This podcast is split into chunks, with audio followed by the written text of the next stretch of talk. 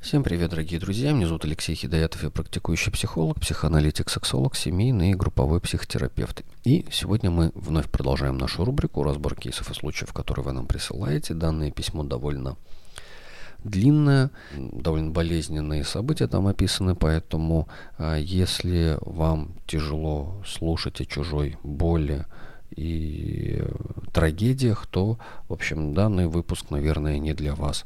Если вы достаточно устойчивы э, к встрече с чужой болью, то тогда данный выпуск можете послушать. Итак, я зачитываю письмо, и дальше мы будем переходить к разбору. Доброй ночи. Хотелось бы поделиться с вами своими мыслями и переживаниями. На этой неделе мне будет 20, и за это время я практически не чувствовала себя счастливой. Росла без отца, отчим надругался надо мной в 5 лет, да и в принципе всегда бил. Пережила смерть младшей сестры в 9 лет, потом ненависть своей мамы, смерть э, другого отчима, болезнь мамы, рак, вследствие чего и ее смерть. Все время неудачные отношения, боязнь, ненависть к мужчинам. С 14 лет начала себя резать и писать предсмертные записки на глазах, а у мамы начала резать вены на руках, но все обошлось. Предательство друзей, переезд в другой город, бабушка стала опекуном, с ней было тоже очень тяжело. Часто считала себя лишней, ненужной, нелюбимой. Снова пережила насилие 18, причем зная этого человека. И э, снова мысли о том, как бы мне хотелось умереть прямо сейчас – Например, еду в автобусе, вот бы с моста слететь, в кавычках. Или же вот бы заложники взяли или застрелили. Часто снятся кошмары, умершие, насилие и куча всякой ерунды. Не могу спокойно сидеть, постоянно дергаюсь, иногда могу себя резать. Ощущение ненужности э, никуда не уходит, одиноко среди людей. Появился взрослый мужчина, разница 11 лет. Поверила ему и поставила все на кон. Ну, как сказать, как ставки в игре. Первый раз полюбила искренне, с ним почувствовала счастье и одновременную боль и пустоту при любой ссоре. Я слышу от него, мы расстаемся, все думает, что я ему изменю или что мне нужно что чужое внимание. А ему, в скобках, ему изменила жена. А, ставлю себя на его место и пытаюсь его понять. А, слушала его рассказы с детства и появился синдром спасателя. Захотелось его уберечь от всей этой суеты, показать а, жизнь, где его любят и ценят. Но, видимо, я не справилась, не умею что-то, а, не умею что ли показывать это все. Казалось, я а, на многое пошла ради него, даже портрет его набила на руке, он просил, видите ли. А мне уже тяжело без него, скоро год. Сейчас в игноре, говорит, отпусти, отстань, не пиши мне, а я не могу. И каждый раз представляю, как приеду к нему и воткну при нем в себя нож. Э, чуть что, я думаю уже не о том, как просто навредить себе, а вот чтобы прям взять и умереть, несмотря на то, что я видела смерть, я ее боюсь, но вот иногда смотришь и думаешь, а сколько можно тоже, а, когда все это прекратится. Я просто уже хочу спокойствия, любви и умиротворения. Неужели я заслужила за все... Неужели я не заслужила за все это время? Я всегда всем помогала, когда сама нуждалась в помощи, выслушивала других, когда самой это хотелось высказаться. Да и, в принципе, я в душе добрый очень человек. Сил все это терпеть все меньше и меньше. Даже разговор само собой не особо помогает. Хотя раньше я видела в этом какой-то смысл. И вот так вот все думаю, ну неужели мне нельзя полюбить за то, какая я есть? А потом вспоминаю, что мама а-то не любила родная, а тут какой-то человек должен. Страх всегда был полюбить, а, да может страх и не в том, вовсе, а остальные, а остаться покинутой вновь, я не знаю, я запуталась. Просто мысли о суициде и действия селфхама не дают э, покоя. Я вам все это написала не ради того, чтобы вызвать к себе жалость, начиная, начинала я с детства, чтобы больше информации обо мне. Я просто тону уже, если честно, не справляюсь. Да, я хочу признаться в том, что я слаба, что я устала, я живая, я человек. А, вот такой вот кейс. А, непосредственного вопроса нет. А это скорее просто история. Что в данном случае можно сказать или сделать? Ну, во-первых, а, если возникают, если возникают а, суицидальные мысли, то нужно обращаться за помощью. В одиночестве с ними нечего сидеть, делать и пытаться с собой разговаривать и как-то куковать с этими мыслями а, и разворачивать их не стоит. По одной простой причине. А, нет стороннего взгляда. а, нет э, взгляда со стороны. А когда человек замкнут внутри себя, у него новых мыслей прийти просто неоткуда. А им неоткуда взяться. Для этого нужен человек со стороны.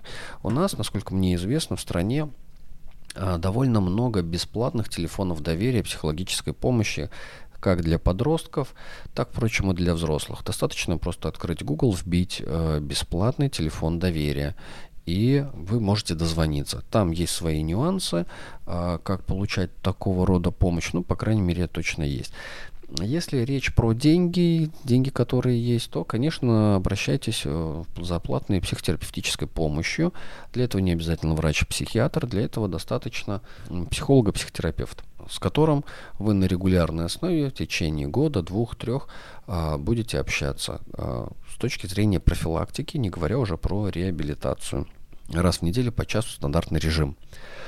А, вот. Теперь все, что касается описанного выше всей этой истории. Да, безусловно, история довольно-таки болезненная, сложная. И непосредственного какого-то разбора я слабо себе представляю, что здесь можно сказать или сделать. А, дорогие слушатели и зрители и читатели, вы можете, конечно, написать свои комментарии в силу поддержки. Я думаю, что большой поддержкой будет чья-то история, кто пережил нечто подобное. Понятное дело, что это не самый частый случай, но даже в моей практике у меня было, по-моему, клиентов 5 или 6, может даже больше, а, с похожей историей, что к 15 годам, к 18 годам человек оставался абсолютно сиротой, без какой-либо поддержки, даже без поддержки а, государства с пенсиями. И люди пробивались, а, добивались очень-очень многого чего. А, абсолютно сиротой с э, историями, когда у них ну, гибли практически все в их жизни, вообще все. А, ну, вообще, ну, ну, там и бабушка, и дедушка, и дядя, и тетя, что вот прям вообще абсолютно никого не оставалось. Да, а, наша героиня пишет а, такую грустную, печальную историю, и здесь много проблем. Здесь и проблема в любви и расставании переживаний. Здесь и проблема. Героиня, например, наша пишет, что вот она всем помогает и считает, что таким образом она заслужила, чтобы ей стало легче. Но вообще жизнь так не устроена. Нет, легче не будет, если будешь помогать всем. Помогать надо себе в первую очередь. В первую, последнюю, единственную очередь. Для начала нужно помочь себе. Только тогда, когда будет излишек сил и энергии и ресурсов можно уже помогать кому-то другому, когда, вот, когда ресурсов будет прям в изобилии. А пока сам еще достаточно неустойчив, то точно какой-то помощи или заботе в окружении, ну, ни в коем случае оказывать нельзя. Надо всю заботу оказывать себе. Я уже, по-моему, сказал, что про поговорить с самим собой самостоятельно это не сильно большая помощь. Обязательно нужен внешний сторонний человек. И, конечно, это должен быть э, экологически безопасный человек. То есть тот, кто будет защищать, поддерживать, помогать, подсказывать, а не э, травить и вдавливать. А к вопросу о жалости к себе. Вот не нужно, пожалуйста, путать жалость и заботу. Позаботиться о себе, ну, написать, сказать, люди добрые, пожалуйста, напишите пару ласковых словечек мне, вот как мама бы написала дочке. А, мне будет приятно их услышать. Это не жалость, это забота. А жалость это когда э, я ну, падаю и притворяюсь, что я не могу встать. И именно притворяюсь, а не на самом деле не могу встать, и вот я нуждаюсь в помощи. Люди очень часто путают. Э, жалость это самое обесценивание. В данном случае а, ну, правда, очень важно разделять заботу о себе и жалость. Забота о себе – это способность просить помощь.